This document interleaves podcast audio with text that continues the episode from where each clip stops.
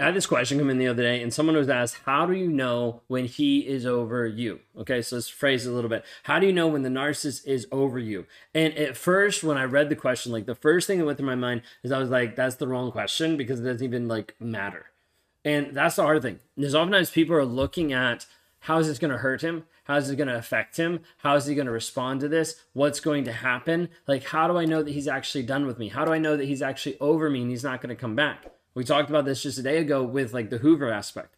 But I need you to understand a lot of times people will be so focused on how do we know about him that you'll stop focusing on you. How many of you have struggled to focus on you inside the toxic relationship? Type in focus into the chat. Just say, hey, I've struggled with my focus inside of this. I've struggled to focus on me. Type in focus in the chat because I need you to see that other people are struggling with this as well. Because when you're in a toxic narcissistic relationship, all you focus on is the narcissist.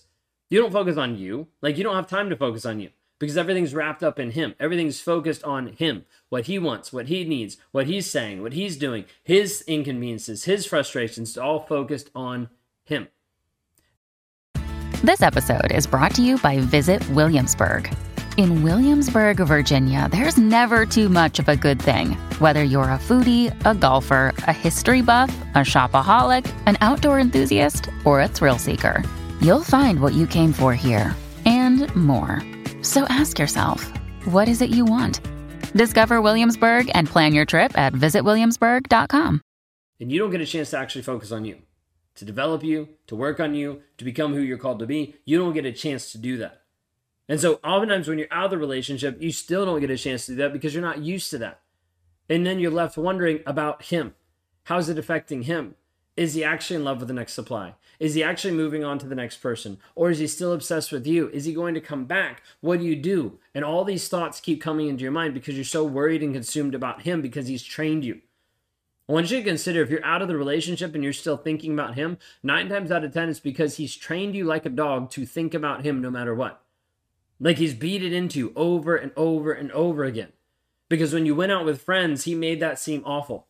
When you had that vacation with your family, he made that seem awful. Why? Because it had to be about him. And so slowly over time, you were trained that had to be about him. You were trained that your focus had to be about him. You were trained that you had to move through the house to make sure that he was accommodated, that you had to uh, shift and adjust things in your life and in your schedule to make sure that he was accommodated. You had to shift and adjust your career to make sure that he got what he needed. You had to shift and adjust your finances to support him when he wasn't supporting. You have to shift and adjust everything in your life for this person.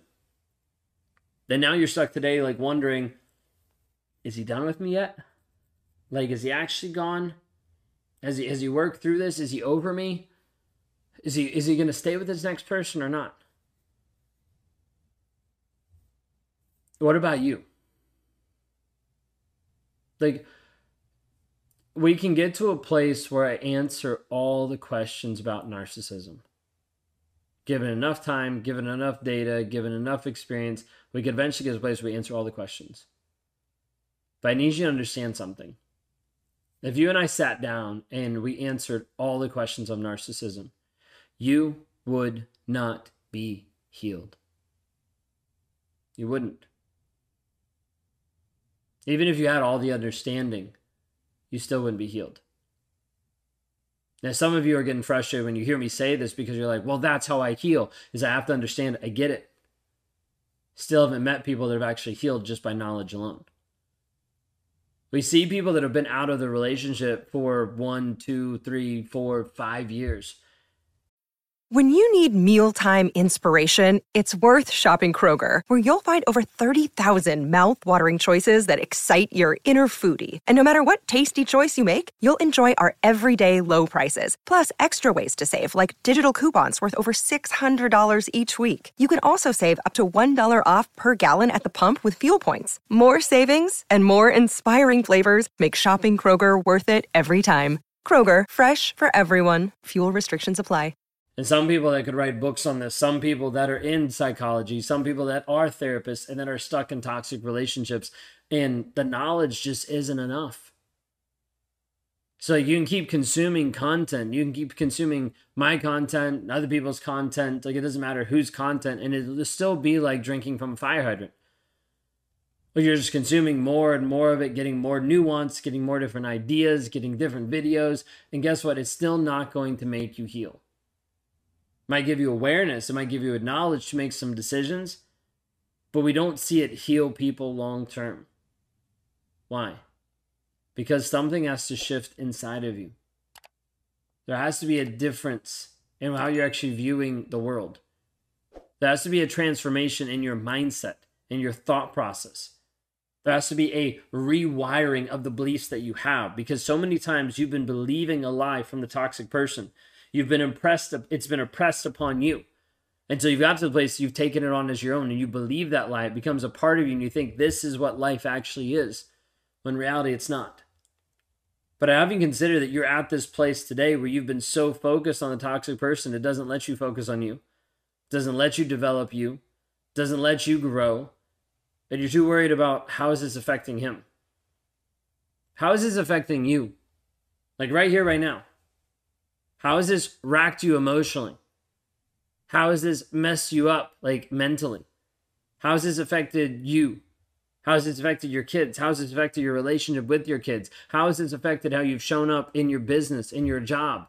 How has it distracted you? How has it confused you? How has it left you in the fog? How has it left you not doing the things you know you need to do? And as a result, you start to have this shame and this guilt because you haven't done anything, because you've stayed stuck so long, because you're still stuck after the relationship. How has this affected you? Like, if I could just get you to stop for just a moment, just a day, just a week, and invest everything into you that you're spending on Him, imagine what your life would do. It would radically transform.